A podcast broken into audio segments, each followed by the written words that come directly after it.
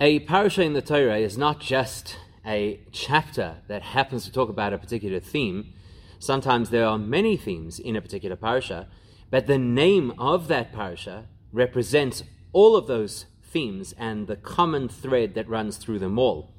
So it may well be that chronologically, last week's parasha and this week's parasha may be more connected than two parts of this week's parasha. But conceptually, thematically, all of the pieces of this parasha are very deeply connected together, and we have to understand what that common thread is. So when you look at Parashas Shmini, of course, you hear Shmini, Shmini, the eighth, well, that implies that there's something which comes before the seven days of preparation in the previous parasha, before the Mishkan became live. Yet, at the same time, Shmini, eight, is a number which is completely beyond the here and now, beyond the, the ordinary, beyond the natural. And so, in this parasha, the overarching theme is actually going to be the number eight, that which transcends. And yet, it's not said as eight, it's said as eighth, which means that somewhere in this parasha we have to see that which transcends the normal cycle of seven is somehow linked to that cycle. And we'll see that play out in the fact that the parasha speaks about, on the one hand, these lofty ideals of the launching of the Mishkan, and on the other hand, such pragmatic, down to earth things like what foods you may not eat. And all of this is going to teach us a lesson that ultimately the purpose of Judaism is to bring the greatest holiness into the most mundane reality. In fact, not to bring it in, but to expose that it is already there. We're not in the business of superimposing holiness over the world. We're in the business of illustrating how the world, even in its darkest expression, is actually all designed only to express godliness.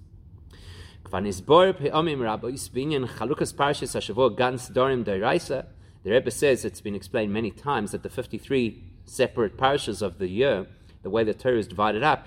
Even though each sedra, what we, we often call the parasha, has many sub parashas, often on separate themes. The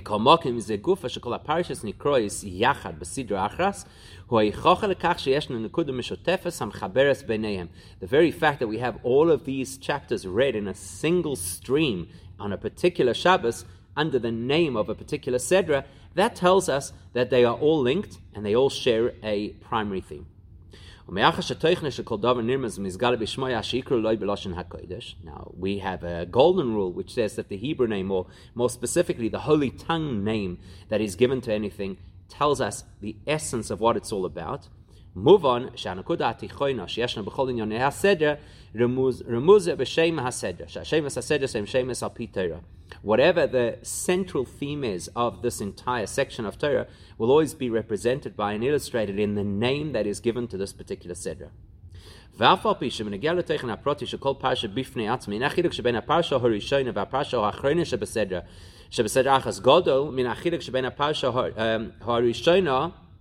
now, sometimes you might find that the beginning of this week's parasha and the end of this week's parasha have less in common than, say, the beginning of this week's parasha and the end of the previous week's parasha. Particularly when you see that things are chronologically linked, because we know that smuchos, the fact that things are juxtaposed in Torah, is in fact a way to learn Torah. So the end of last week's parasha is not accidentally next to the beginning of this week's parasha. There will be a link there too. But if I look at, let's say, Rishon of the parasha and Shvi of the parasha, there might be a far larger gap in space, in time, and in theme. Mikol mokim. Nevertheless, anakuda mishotefes anal yeshna dafke beparshiyos eirav she'enan smuchos shem Nevertheless, we will see that the line that runs, the stream that runs through all of the events of the parasha are more strongly linked in the same sedra than they are in two consecutive pieces from two different sedras. So that's the general principle. Now we'll apply it to our parasha of Shmini. So we have to apply this directly to our parsha. Ah.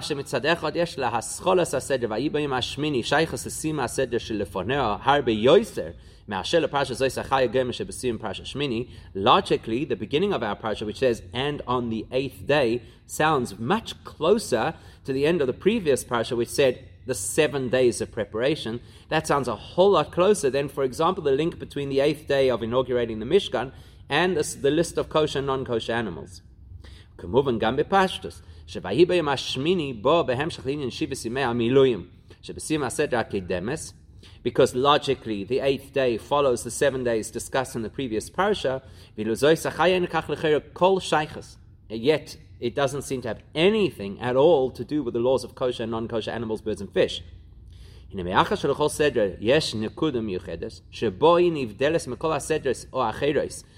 מובן שבפרשס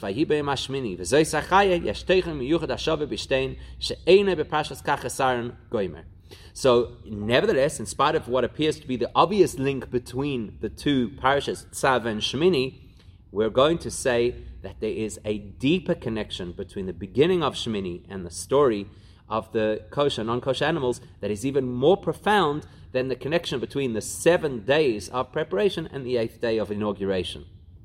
And all of this, Vatechanz and Nirmas, Bishemased Shmini, this is all going to be represented by and alluded to in the name of the parsha, which is Shmini. Now, let's just clarify for a second, even though we know the history and we know that Shmini follows that there were seven days of preparing the Mishkan and now it's the eighth day. But when you look at it just in isolation, in this parsha, there's nothing about the name Shmini that tells you it is directly linked to the previous parsha. Again, there's nothing in the name of the parasha. Maybe the full sentence of the opening pasuk, maybe, but the name of the parasha does not illustrate any connection to the seven days of Tzav. In fact, for that matter, the name of the parasha doesn't even tell you that it's an eighth day. It's just Shmini, eighth, without any specific association. Eighth what? So move on. שמה שנוגע כאן הוא העניין הכללי דשמיני, ולא עניין הפרטי מילואים היומים שבו הוא נמנה כשמיני. So that tells you straight away that the name Shmini is to illustrate the overarching concept of an eighth in any series rather than the specific eighth day of this series. Now, based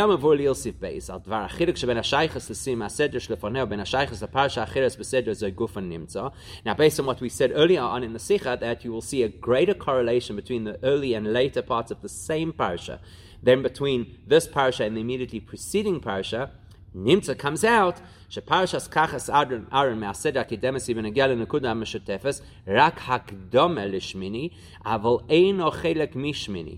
So then we have to say that everything we read about in the previous parasha, the seven days that built up to Vayihi Bayom Hashmini, that was only preparatory, that was introductory. Now all of that introduction is complete, so a new entity is launched, a new concept is introduced, the concept of Shmini. Kashem, it's very clear that that seven day period is no longer and is not relevant now that we've moved to the Shmini. It's a, it's a new, fresh entity. As uh,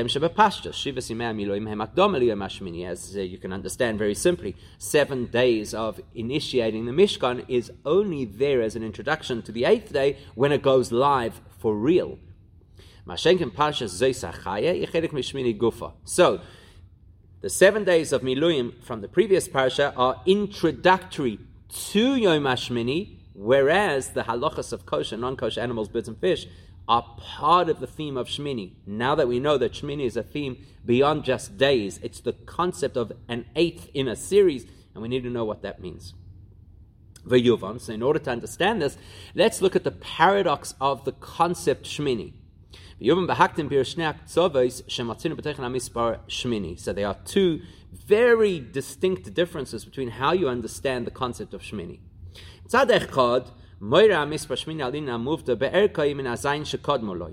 On the one hand, the eighth implies that this is now a league of its own. There were seven steps up until this point, and the eighth step leaps off into a different reality. Like the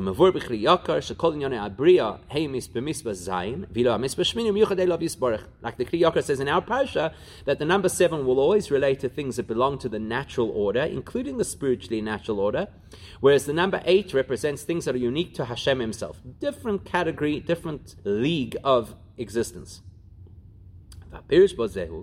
כי מבור בכמה מקיימה שהמספר שיבר כולל לא רק ענייני הבריאה גופו,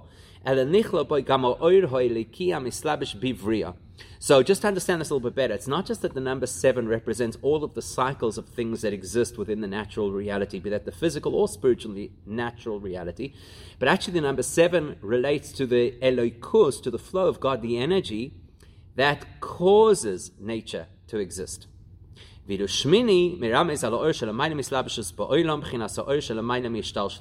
Shmini represents a degree of godliness that is absolutely divorced from everything to do with creation and reality. It's a completely different, higher, exponentially so level. So, on the one hand, Shmini represents something that's out of this world, and out of the spiritual dimension, and out of the, phys- the, the, the created reality. On the one hand, on the other hand, it's inescapable. However, the minute you say eighth, you've automatically said this is not completely standalone. It's part of a series. In fact, you've highlighted by saying eighth that this follows the seven steps of the original series and it comes as a result of or following from them. So Shmini is paradoxical. On the one hand, it's totally out of the ballpark beyond anything that we could understand in the Shvi reality. And on the other hand, it's a direct follow on from the Shvi reality. And it's exactly this which is so unique about Shmini. In fact, this is why Shmini represents the truest form of divine revelation.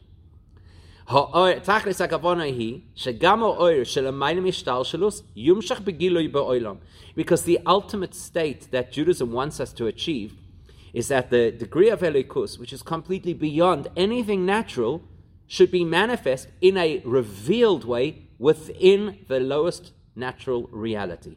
Total paradox, like Shmini is a paradox. It's completely beyond and completely within simultaneously.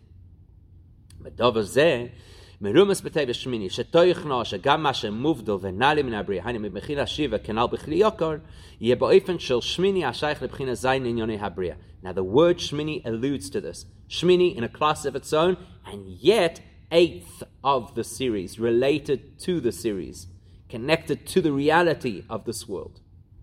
Now we need to understand exactly what that means, and we have to understand how, as we shall see, how this is not a superimposing of divine energy onto the world.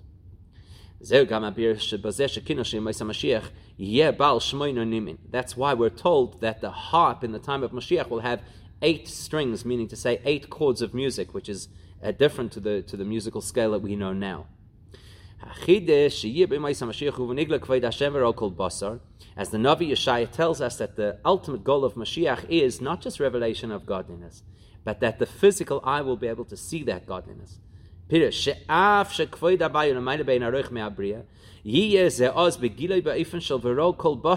The emphasis over here is not only that there'll be an immense revelation of godliness, but specifically that the human eye will be able to see it.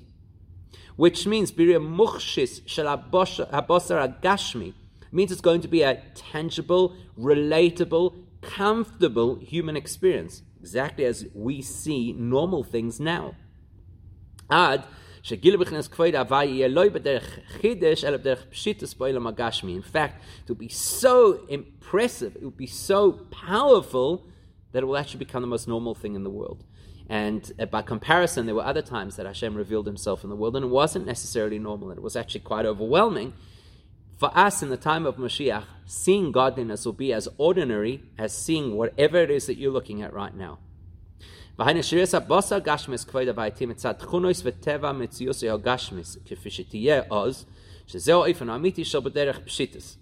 So this is an incredible insight because we've heard a million times that when Mashiach comes, there'll be tremendous revelation of godliness. But now we're learning that it's not only that there'll be revelation of godliness, but that it will be normal. It will be part and parcel of ordinary human experience. It will not be mind altering or mind shattering. It will just be what we do. Pshittas, the most normal thing. Like you look at a tree swaying in the wind, like you look at your computer screen right now, so you will look at godliness in the time of Mashiach. Now to understand that better, Be'ima bosa royas kved avai rak mipnei she kved avayu bli gvul, velochem ichol to leret gam lemata mata ad she yeira'eh gam al idei bosa hagashmi aval ein ze ketitzo mitchunas habosa guf. Now there's another alternative, which is Hashem can do anything, and therefore Hashem could reveal Himself in such a way that even your eye could see it. It wouldn't be natural to you, but you'd see it. That would be similar, maybe, to what happened when the Jews were walking through the Yamsuf. So, Zeh Kedevan Beyu, you see godliness. And it's not a common thing. It's like, wow, Maribet's boy. Stop pointing a finger and saying, I'm seeing something I should not be seeing. I'm not even sure that I understand what I'm seeing because it's an unnatural and, for that reason, temporary experience. When it comes to the time of Mashiach, it's not going to be that Hashem makes Elikus visible to humans. Rather, he wants it to be that it is normal for humans. So as I gilo kus kasher ba bir mukhshis chiddush. Right? So if we're going to have an experience like they had at Har Sinai or like they had at the time of Kriyas Yamsuf, they absolutely saw godliness, but it was a wow moment. So wow at Matan Torah that their bodies were flung back a distance of 12 kilometers and their souls popped out of their bodies. That's how wow it was. So Zeo, Chidesh v'hisofa ba'ilam, kem cheres abasa es kved abaya, enim mitzad tivoy. So any previous experience that we've ever read about or learnt about of revelation of godliness is there is the world, normal people, and then something is superimposed onto their experience, and suddenly their eyes are open to a reality which normally they wouldn't be able to see.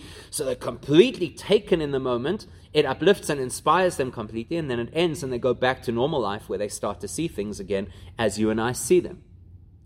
So Apirusho Amiti, Shal B'derech Pshitus Hu, Shiriyas HaBasel Yosed Es Kved Avayeti Mitzad Tchunois V'tever HaBasel Gufa. So what's going to happen in the time of Mashiach is not great revelation of Hashem only, it's a remodeling of the human retina that you can now perceive in a normal, natural way, Elikos.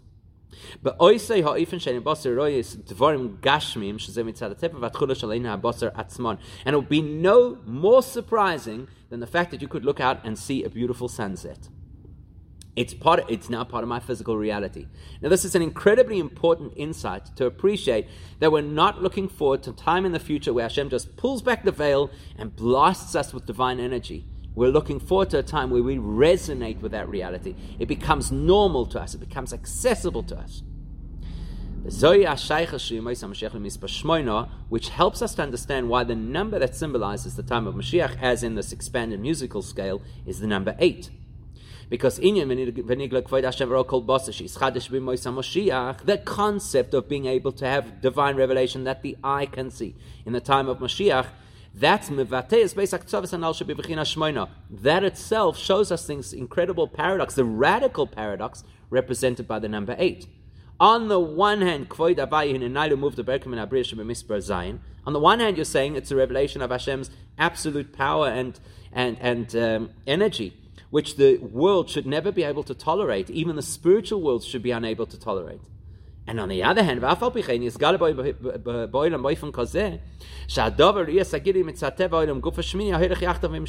the other hand, as the number eight represents, it's part of a process, and part of that process means that it's it's it's comfortable. I'm at home.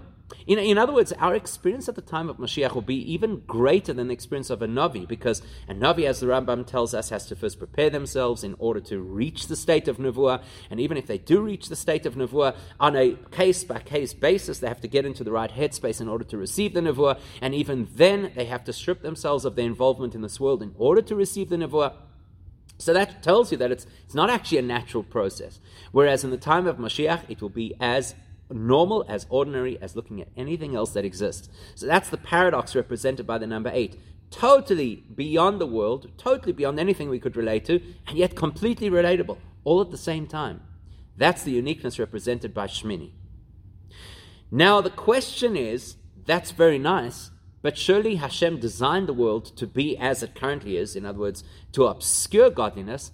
So why is that going to change? And surely that's the way it was intended. So how should it change? And we need to understand the way of the world today that we do not see elikus. We don't even see the degree of elikus which powers our world. Forget about higher, lofty, infinite degrees of elikus. We don't even see koyach hapoil benifal. We don't see the pulsating energy of Hashem every single moment, keeping creation alive and pumping. So the fact that we don't see godliness now is not because there's some kind of an impediment. It's because that is the design of this world. It is designed that you don't see godliness. So if that's the case, then the fact that there's an obscuring of godliness, a blurring of godliness in our world as a feature of the essence, the nature of this world,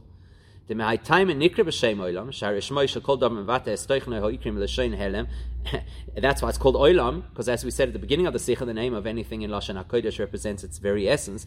So oilam comes from the word helam, which means to conceal. That means that its essence, its purpose is to conceal. So how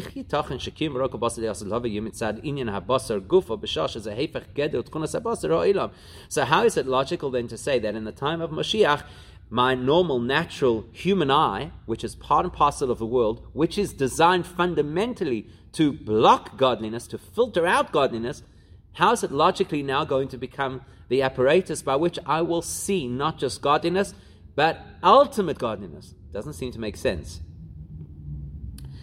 So we'll explain this based on a quotation from Tanya, a quotation that should be familiar to every chassid, although the Rebbe is going to highlight something about this quotation that sometimes we overlook. The Rebbe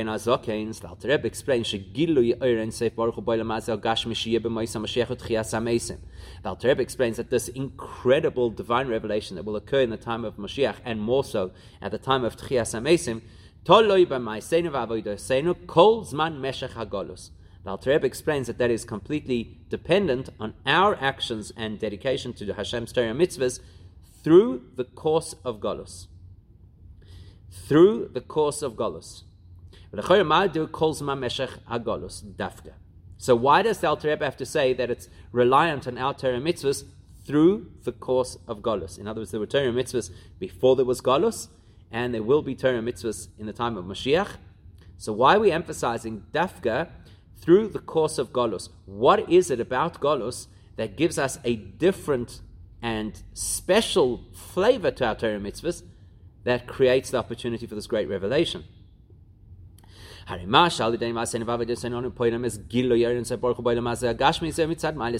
Surely, the way that we bring about this incredible revelation of godliness is through doing Torah and mitzvahs. וכמו שמבואר רבינו הזקן שם גופה שבעשייתו של המצווה ממשיך אדם גילר אין ברוך הוא מלמעלה למטה להסלבש בגשמוס בעולם הזה the Alter Rebbe explains it right there and then in Tanya. He says every single time we do a mitzvah, we draw down an incredible revelation of Hashem's infinite godliness into this physical world. So there you have it. The mitzvah does it. Why is it reliant on golus? Surely mitzvahs are the key. Do mitzvahs reveal Hashem in the world? Why does the Alter Rebbe say specifically b'meshech zman agolus? through the course of the Golas. What's the connection to that time period? It's the facility of mitzvahs, the power of mitzvahs that brings about divine revelation in this world. It's not the time frame of Golos, surely. So what are we missing here? So one possible answer, and of course, if a Rebbe says that is the explanation. It's just the Rebbe's chiddush.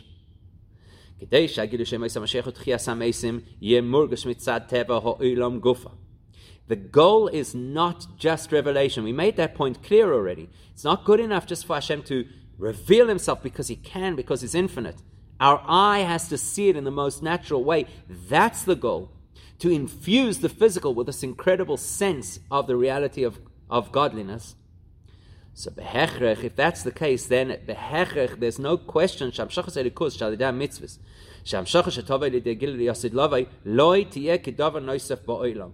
So then it's critical that the revelation we will achieve at the time of Mashiach, just as it is not superimposed over me, and it's normal and natural for my eye to see godliness in the time of Mashiach, likewise the Elikus cannot be superimposed onto the world. It has to become a natural component of the natural world when Mashiach comes.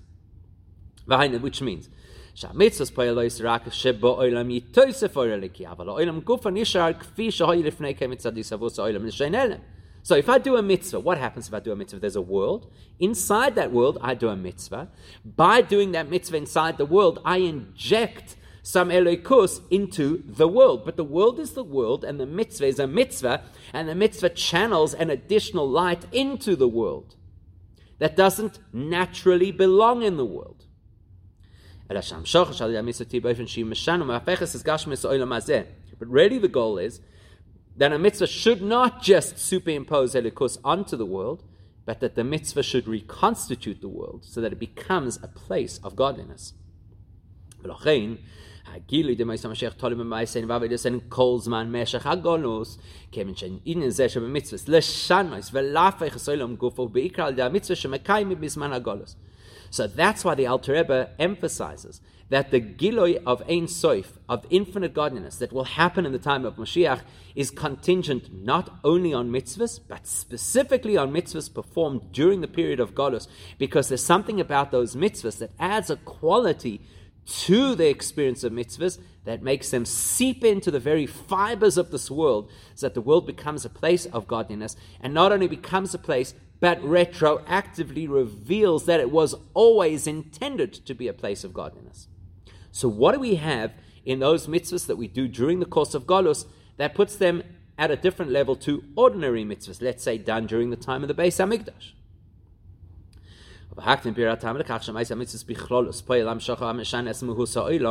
So let's first understand generally the idea that mitzvahs do not superimpose divine energy onto the world, but that they actually rewire the world to become a different reality.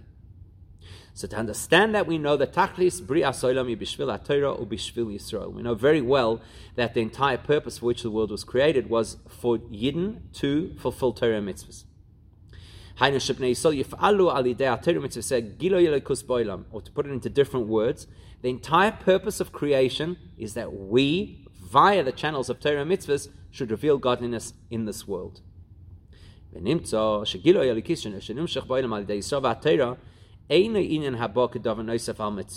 Aha, so if that's the case, each time we do a mitzvah or learn Torah, and we now bring godliness into the world, it is fundamentally not superimposing.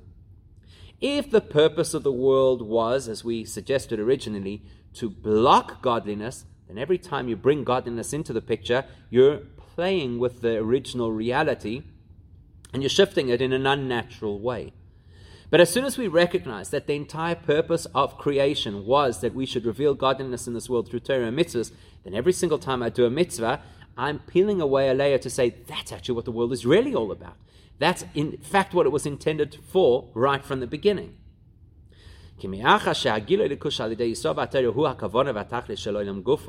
Because seeing as we and the Torah we fulfill is the ultimate purpose for which the world was created,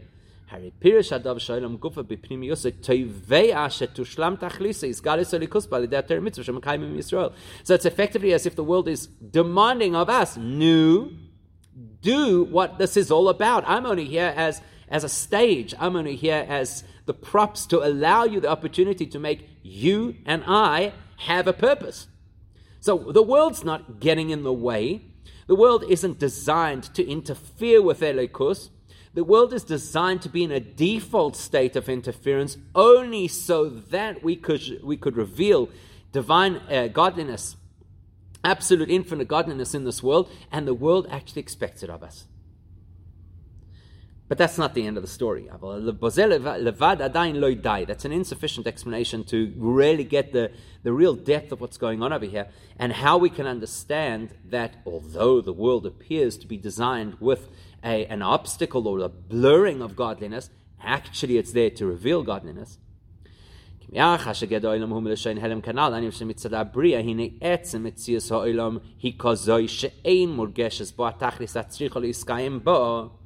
Now, the truth is that, as we've already described, the way that the world was created is to be Helem. That means its essential reality, at least now, is blockage of Elikus.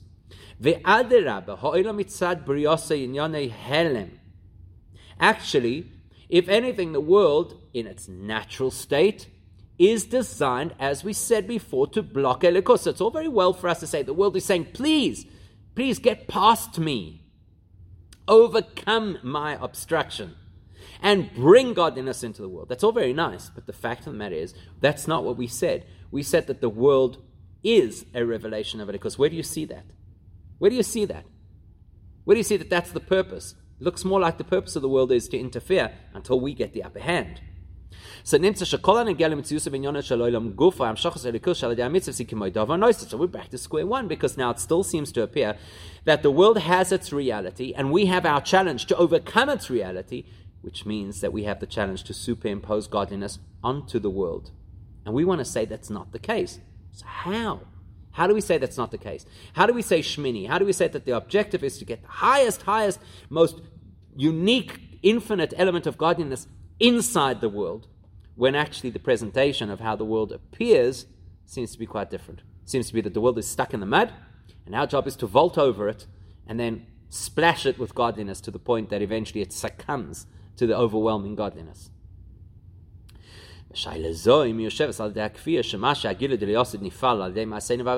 Zebika calls uh, my Meshach HaGolos Kidil So the clue to all of that is what the Alter Rebbe alluded to when he said that it's not just about us earning divine revelation by doing Torah mitzvahs, but it is specifically by doing Torah mitzvahs through the period of Golos. So again, what is unique about doing mitzvahs during Golos? What's unique? What, what does it call forth from us to do a mitzvah during Golos? Once we understand that, we'll understand how it's really about making darkness shine. שבזמן הגולס מהכרך המסירס נפש יויסר מאשר בזמן הבייס. כי דווקא ההלם והסתר בזמן הגולס מאירס גילו כרך המסירס נפש. We do know this well because in Chassidus it says in many places that being in Golis and having all of the challenges that we do face during Golis, which are far greater than the challenges spiritually that we would have faced at the time of the Beis Hamikdash, elicits Mesiris Nefesh from us in a way that is unprecedented. So, what is unique about Golis is not just doing Torah mitzvahs, but what it takes to do Torah mitzvahs, the sacrifice required to fulfill Torah mitzvahs. And I know we often think of Mesiris Nefesh specifically in the context of inquisitions and pogroms and a Holocaust, but the truth is that the Mesiris Nefesh required to do Torah mitzvahs in today's Golus, where there is a prevailing uh, attitude in the world that discards so many of the morals and values of Torah, may be equally or perhaps even greater than that kind of Mesiris Nefesh. Either way you look at it, Golus presses us for Mesiris Nefesh. You don't just do Torah mitzvahs plain sailing. Even in the wonderful democratic realities that we live in, there's always something you have to fight for, and you have to fight really hard. And sometimes the battle is extremely subtle, so you really have to dig deep and find resources that you didn't necessarily expect that you were ever going to have to use. So, Now the Rebbe asks a beautiful question. Logically, how can helem concealment ever be the cause of Giloy revelation. It doesn't seem to make sense. Surely, if things are shutting down, then the impact should be shutting down.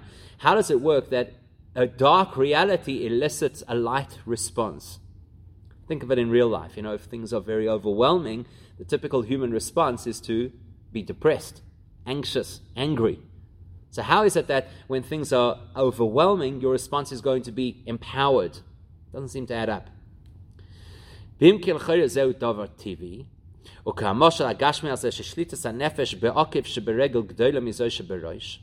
Now you'll say, okay, look, the reality is that's how life works. Push people against the wall and they come back fighting stronger. Or as we say, where do you see the ultimate control of the human mind? In the least lively part of the human body, the heel. So there is this paradoxical reality, but still, why, in fact, did Hashem design the world that you have Yisona or Choshech? That you have the, the, or, or, the olive producing its oil when it's crushed. Why did Hashem design a world where darkness and adversity is dafka what brings out the depth within us? Why? Abir Bozed explanation is fascinating. כדי שתסמלא כוונס הבריאה להסתיר לו יסברך בסחתנים, שהעולם עצמו יאדיר לקודש בריך גם את צטיבוי. Because the goal of existence is not to blast away the world with divine revelation, but rather to create a sense of divine revelation that is real and genuine and yet inside the reality of this world. That my physical eye can see godliness in the most normal way. So that's the goal. So Hashem in His infinite wisdom designed the world in its current state to already reflect the future reality. What's the future reality? Absolute godliness in the least likely place. How's that going to happen? It's paradoxical. So Hashem already reflects that into the reality of our world. ומאחר שהכוונה בכך שהעולם נברא באופן שלהם והסטי כדי שמתוך כך יפיר גילוי נער ליוסי האור מן החושך. Seeing as the reason Hashem created a world of darkness is only to facilitate and precipitate much greater light and revelation afterwards, Yisra na'or min the value of light, not light that follows darkness, but light that emerges from darkness.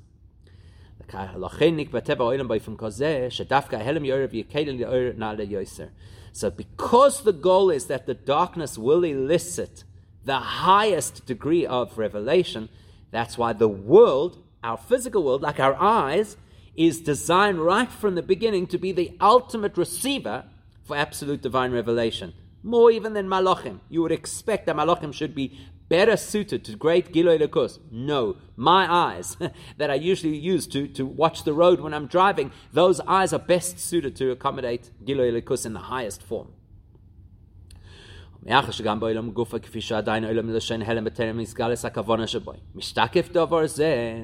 So now that we understand that the purpose is already reflected in our world as it is now, not as it will be in its perfected state, as it is now in its fractured state, already reflects this theme.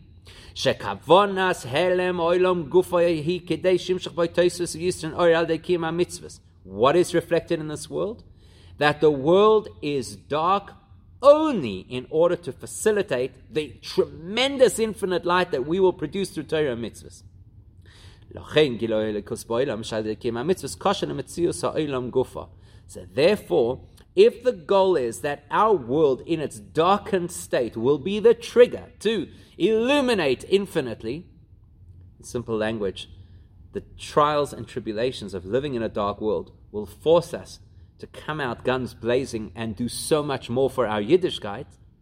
So therefore, it turns out that the revelation at the end is going to be very much linked to this world. This world's not just a catalyst to be discarded at the end; it is a fundamental part of the process. It is the means by which Eloikus becomes revealed in this world. And so, therefore, when that Eloikus is eventually revealed, the world is right there with it because it was the facilitator, it was the vehicle. So now it is the course of revelation.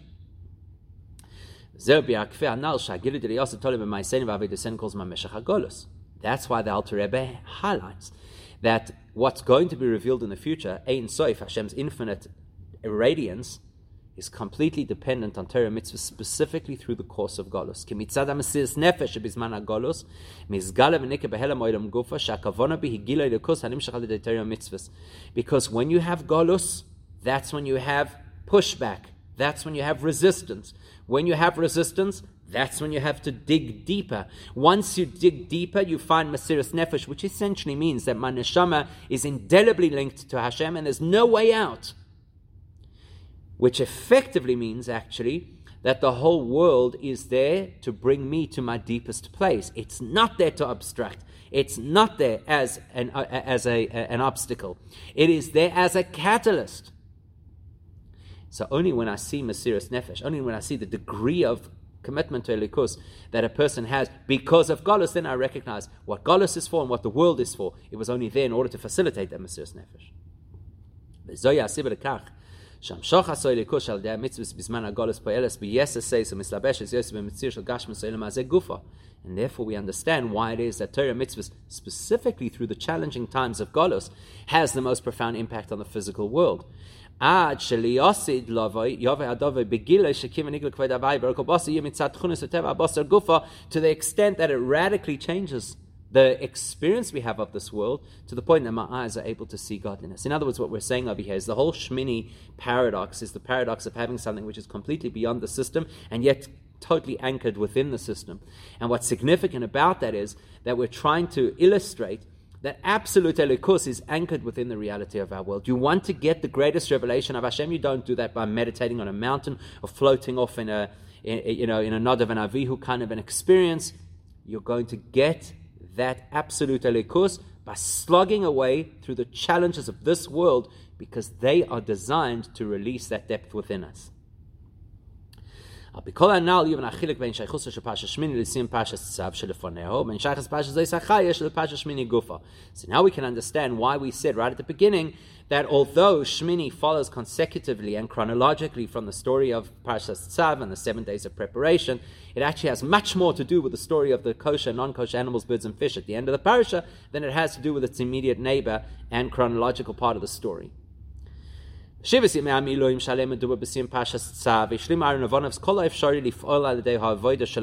happened in Parshas Tzav in the seven days of preparing the Mishkan is that Aaron and his sons achieved everything that is humanly possible in terms of creating a space for Hashem.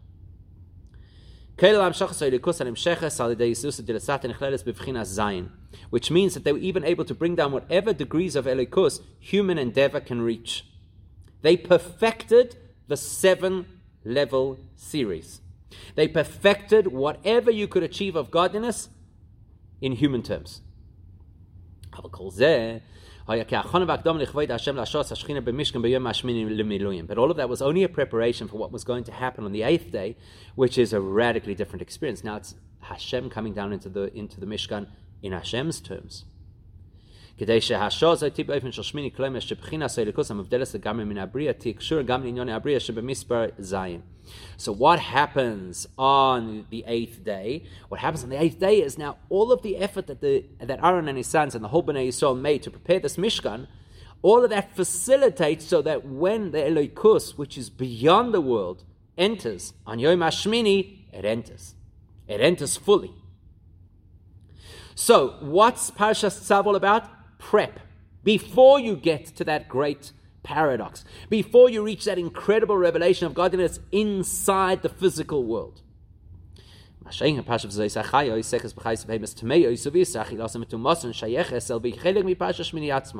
Whereas later on in the parasha we start to tell me which animals, birds, and fish I may or may not eat, that's exactly on the theme of Shmini. It's not a prep for Shmini, it is the theme of Shmini. Why?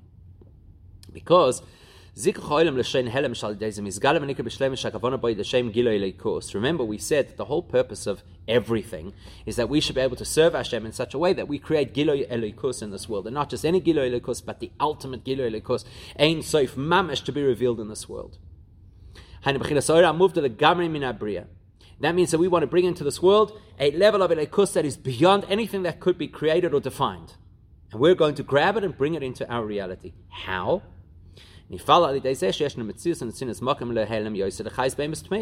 The only way it can happen is we said there has to be darkness. That's what we said. In order to facilitate us bringing about Giloy Elikus, there has to be darkness for us to fight. And what is darkness if not non kosher food, non kosher creatures, creatures that are wired to be impure? in spite of their existence,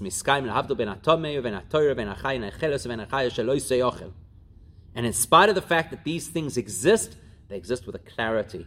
This is where we may go. This is where we may not go. This is these are the battle lines. This is where I have to have my personal Mesiris nefesh, not to get caught up in that world.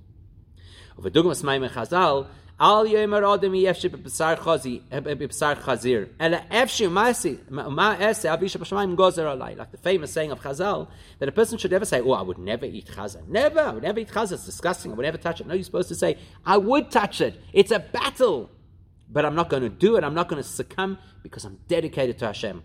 The darkness is going to bring out my dedication." So the days nasa azikuch gam be'oyse helem sheyesh b'nisin smokim lechayis b'hemis tmeos to put it into different words, the minute I resist having some, even if I've never had the inclination, but I tell myself, I would perhaps eat that stuff, but Hashem says no, at that point, I bring Elikus into that realm as well. Into that incredibly dark space of this world, it now has Elikus in it.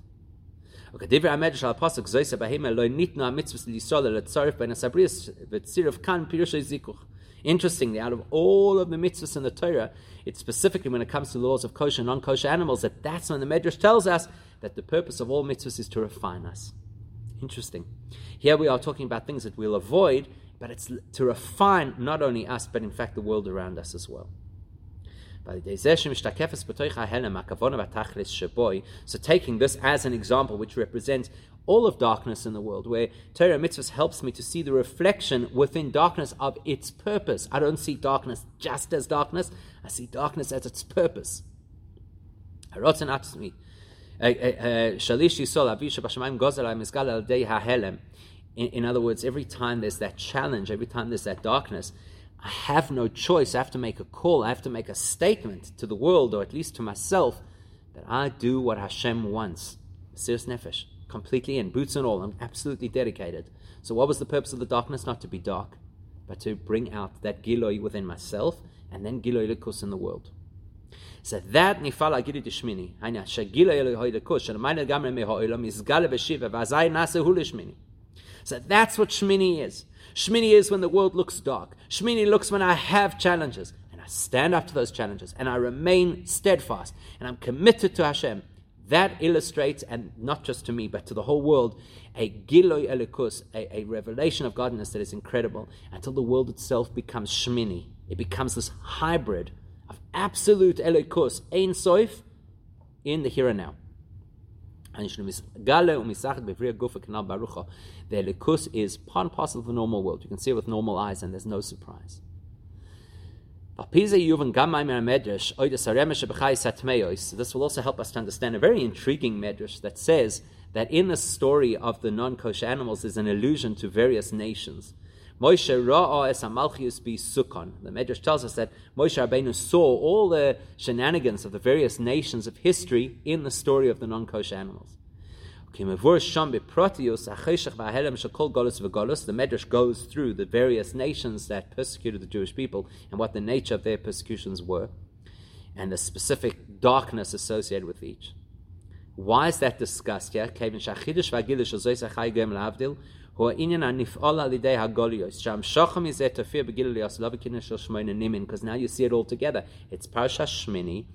the parsha that illustrates how in the time of Mashiach there's going to be the revelation of this eighth dimension, which is completely beyond anything, but yet it will be com- absolutely at home in this world. Where do we talk about this? In the parsha that speaks about so much darkness, because it's that darkness of Golus that precipitates and facilitates us being able to reveal this level of Elikus. Medrash, and the Medrash there concludes,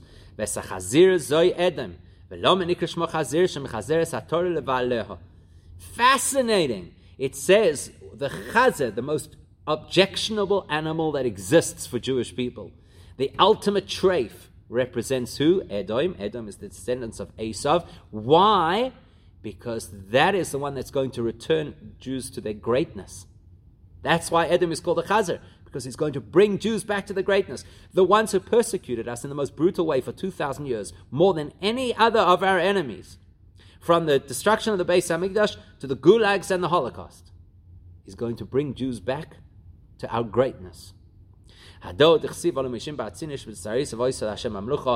pasuk says that the saviors will come up to the mountain of uh, of Zion and they will judge the mountain of Esav, and then Hashem will, will reign supreme, which is, of course, talking about the time of Mashiach. Through our challenges, I think the take home message of here is very clear very often in life, particularly in the modern world, we feel that challenges are overwhelming and perhaps we have to just step down and not be so harsh on ourselves. And here the Rebbe is saying every single challenge is an opportunity to reveal the depth of our neshama and Ein Soif, Giloy Alikus in this world, that it should become part and parcel of the reality of our world. We make Mashiach a reality every single time that we stand up to the challenges that we face spiritually.